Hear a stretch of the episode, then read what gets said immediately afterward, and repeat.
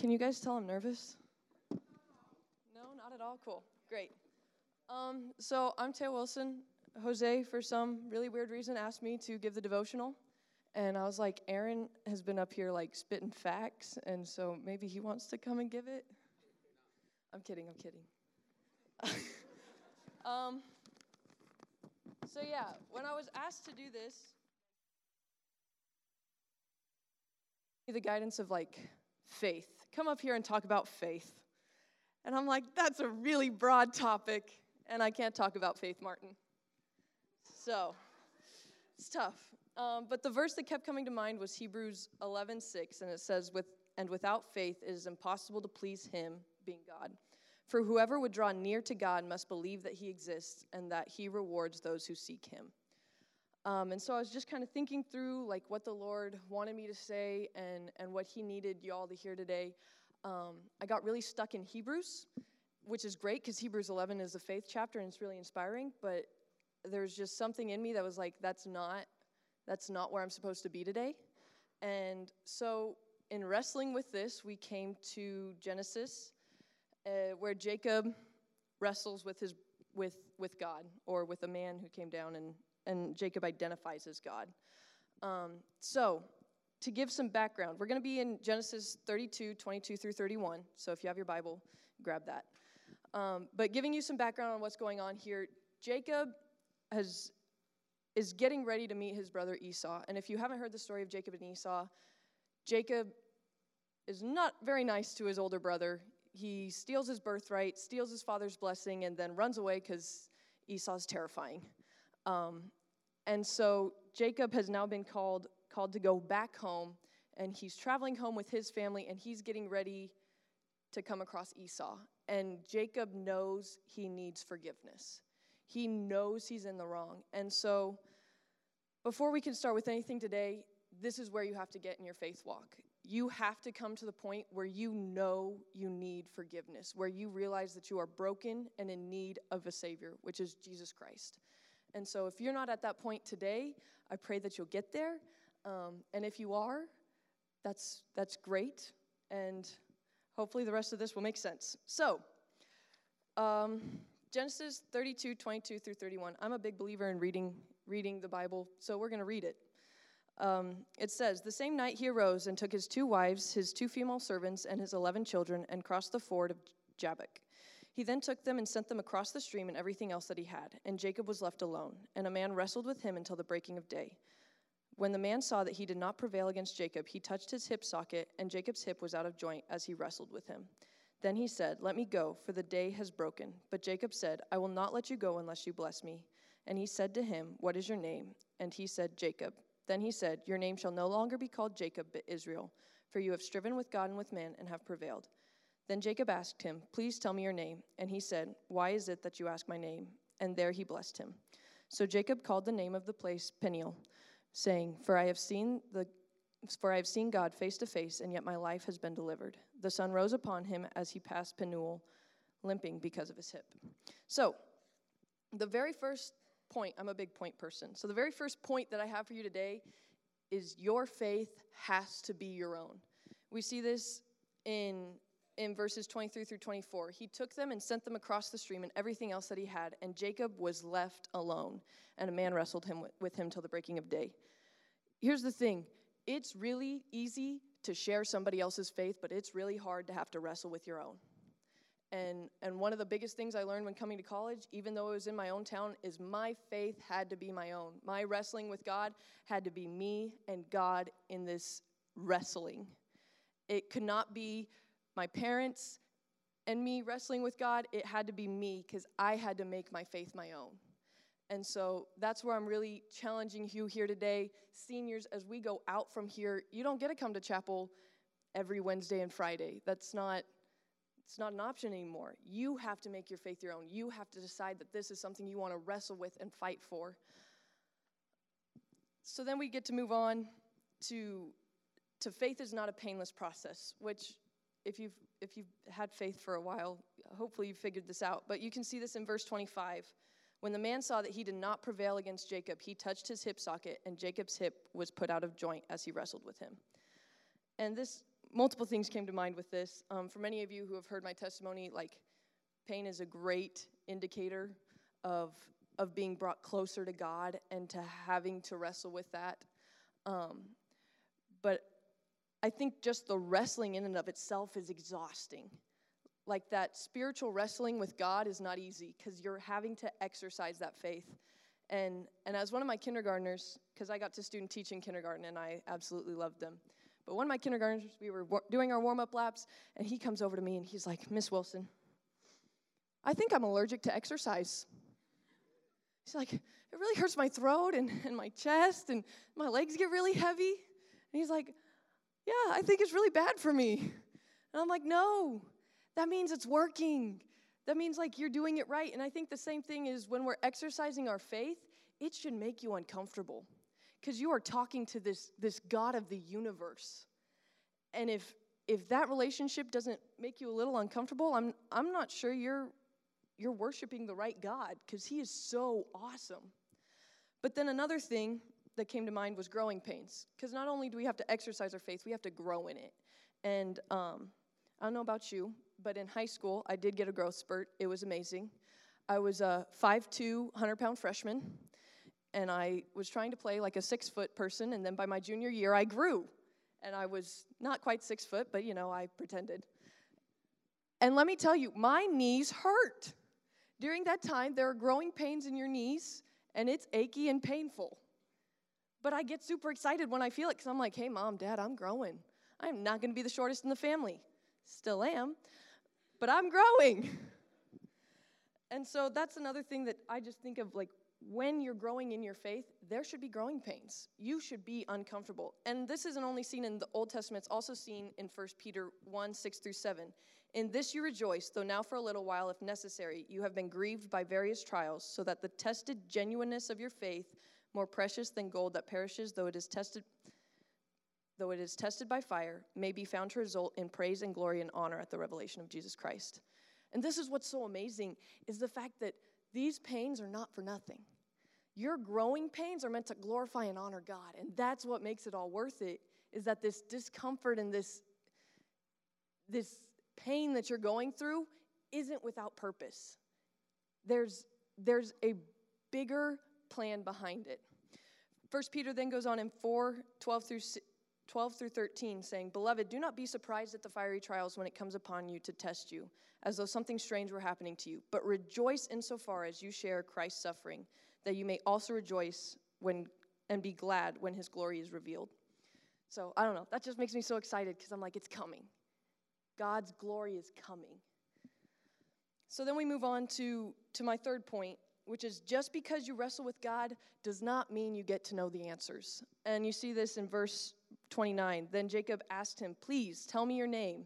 But he said, Why is it that you ask my name? And he blessed him.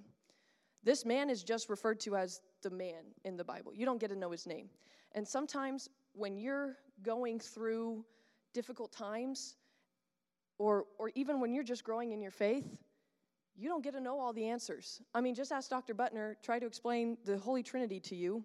You find out that the more you get to know about God, the more you know you don't know what you know about God. Because the more you learn, the more you realize how finite we are in His infinite glory. And you also see this in Job 11:7. Can you discover the depths of God? Can you discover the limits of the Almighty? And the answer is no, but that's what's so amazing about it is that the more you wrestle and, and, and get to learn about God, the more you're like, wow, He is so good and He is so great. And that's what's so amazing about our God. Four, finally, because, you know, we're running out of time. Wrestling with your faith will change your life. We see this in verses 28 and 31. Then he said, Your name shall no longer be called Jacob, but Israel, for you have striven with God and with man and have prevailed. And then we see the sun rose upon him as he passed Penuel, limping because of his hip. And this is this is the part that I want to challenge you on because a lot of people will be like, "Yeah, I'm a Christian. Like I prayed the prayer back then and and you can't tell a difference." And this is where I really want to challenge you guys is the fact that I don't, you don't need to change your name. You don't need to walk around with a limp anymore, but something in your life should change.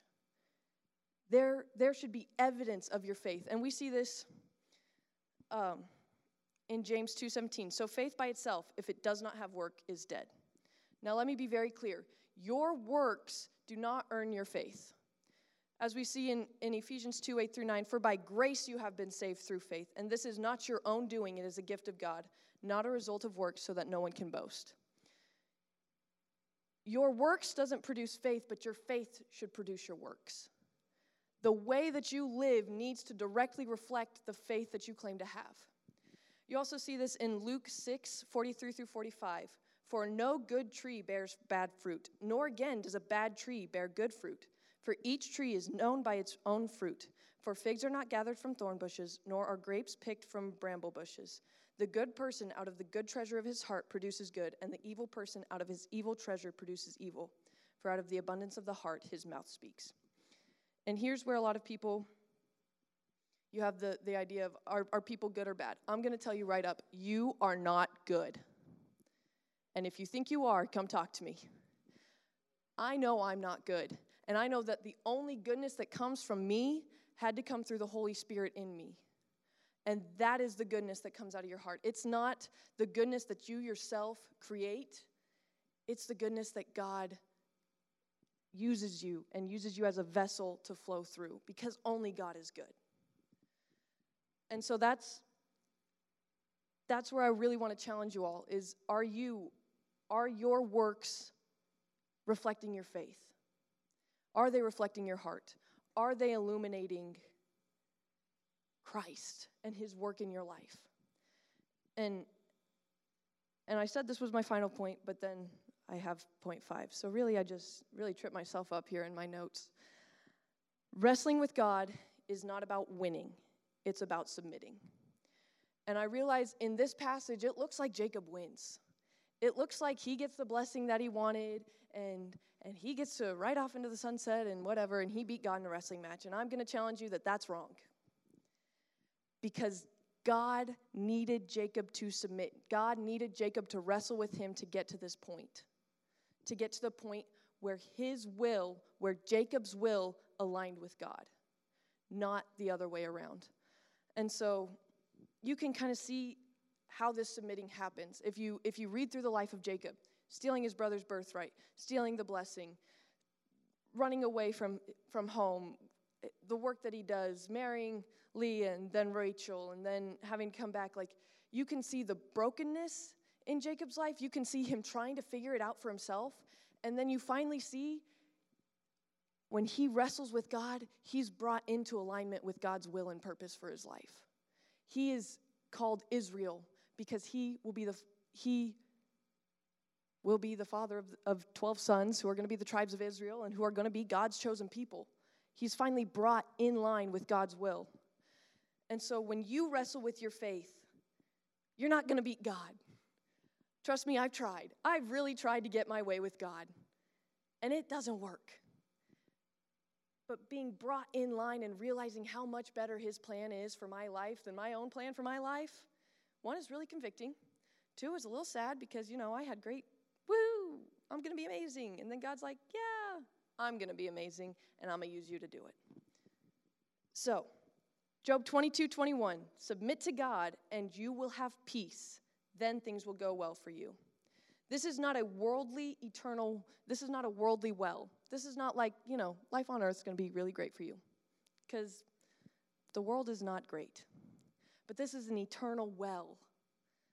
This is, this is the opportunity to be with Christ and that relationship that we build and, and being able to glorify Him for all of eternity. So, to close out, believers, wrestle with your faith, align yourself with God's calling to your life, and allow the Holy Spirit to make you decidedly different from the world. And non believers, I challenge you to stop chasing. Stop chasing things that can't fill you. I think Aaron brought it up great when he was talking about being in ministry and, and trying to find his identity and, and trying all these different things to fill him until he finally realized that that's not what the world is for, that's what God is for, and that God fills you. Make it your own, make your faith your own, and wrestle with God. Um, that's all I got. So we're gonna. We're gonna we're gonna pray and yeah. All right. Bow your heads with me. Dear Heavenly Father, we come before you today and we just want to praise and thank you so much for the, the ability to gather here today and to, to worship you. Um, I just thank you for the seniors that have come through here and for the way that they have brought glory to you, Lord. And I pray you'll be with them as they go from this place, that, Lord, they would continue to bring glory and honor to your name, that they would continue to wrestle with their faith, that they would make it their own, Lord, and that above all, you, through their lives, will be glorified. And God, I pray for anybody here today who has not come to know you as their personal Lord and Savior. I pray that you would continue to work in their lives, that the Spirit would stir their soul, and Lord, that you would bring them to yourself. God, help us get rid of our, get out of our own way. Help us follow you. We just praise and thank you in your name, Jesus. In Jesus' name, amen.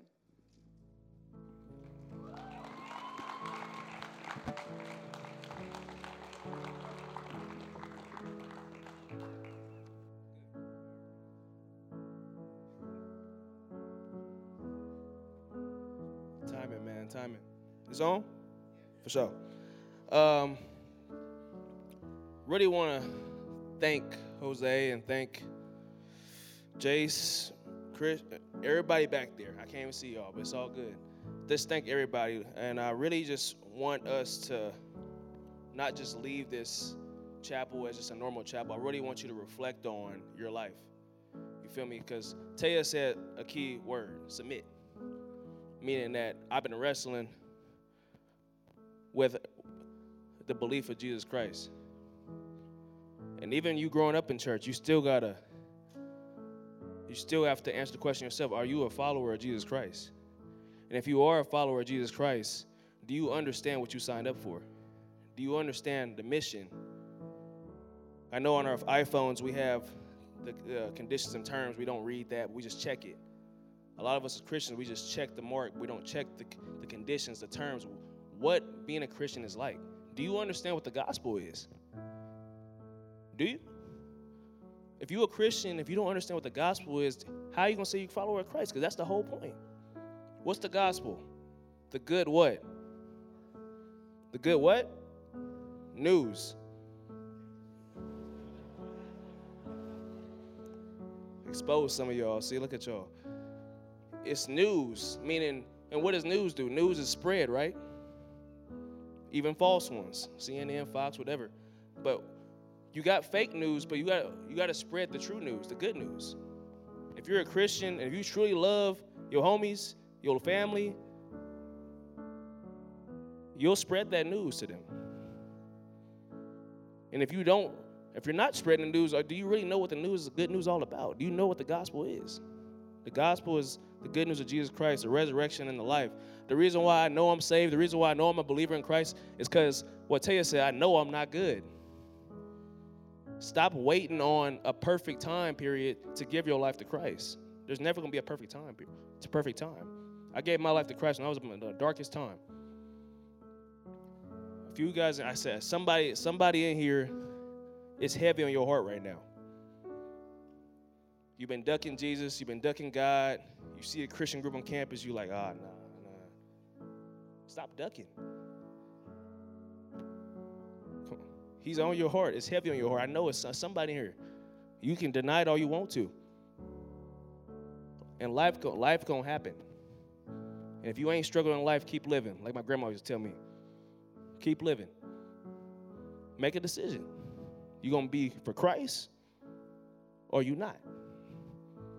There ain't no middle ground. All right. And if you need anybody, if you if you want to understand what the gospel is, you got Taya, you got Jose, you got my brothers around here. We do devotion every 7 a.m. If you want to really be about it and really understand what this is, ask. Submit. Stop waiting. We're all sinners. I'm a sinner myself. Amen. Mind if I pray us out? Uh, Father God, I thank you. Thank you for this, just getting us through this year, Lord. Uh, I've had ups and downs myself, Lord. I'm currently not even the best myself right now. I ain't gonna lie. But Lord, your grace and mercy and I, I, I thank you, Lord, for just who you are and what you've done. Thank you, Lord, that you're able to just still love me in the, in the pit of my sin, the pit of my darkness, in the pit of me uh, disobeying you. I thank you, Lord, that you're able to still use me. You've used tons of people in the Bible that have been lived out of pocket lives, Lord. And I've lived out of pocket one myself, and I'm still a work in progress, Lord. But I thank you, Lord, that you're able to still work through me and spread the gospel around this campus, Lord. And I pray that whoever's wrestling with you right now, help them to just submit to you, Lord. Help them just realize that I can't do nothing without you, Lord. My life's nothing without you, Lord. My life is nothing. I've tried everything alcohol, weed, I've tried everything. You can't get better than Jesus Christ. Lord. And I pray that somebody, whoever's wrestling here right now, I pray for them to submit, Lord. Whether they came to chapel to hear one of us on the panel, whether they came to chapel to, I don't even know, just chill. But Lord, help them to just really leave this, leave different than they came in. I thank you again, Lord, for Jose's leadership, and I thank you, Lord, for Sterling College. And I pray that we continue to walk in you, and I pray that the school continue to be prosperous and spreading the gospel more and more and more as years come. Thank you again, Lord, for who you are. In Jesus' name, amen.